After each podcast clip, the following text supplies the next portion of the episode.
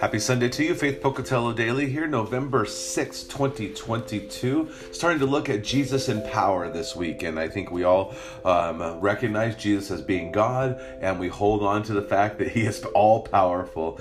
Uh, so, Mark chapter 13, verse 26.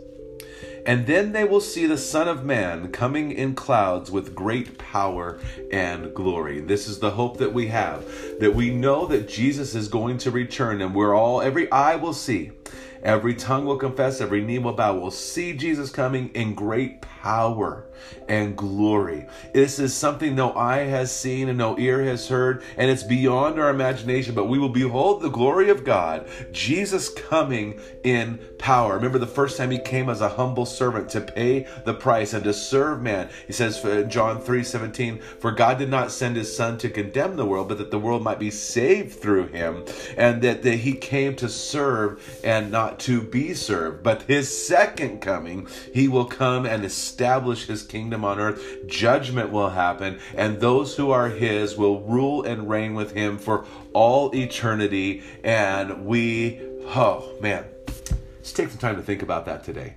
It just blows my mind. I can't even imagine what that looks like. Um, and so we share that Jesus is returning. He is coming back, and we look forward. We live in the now because it's present time, and the not yet. We're not yet with Him, and He has not yet returned. And so we live in this tension, but we look forward to that day when we see Him face to face, and we wait in anticipation for His sure return. So may God richly bless your day. Enjoy Jesus. Go and share life.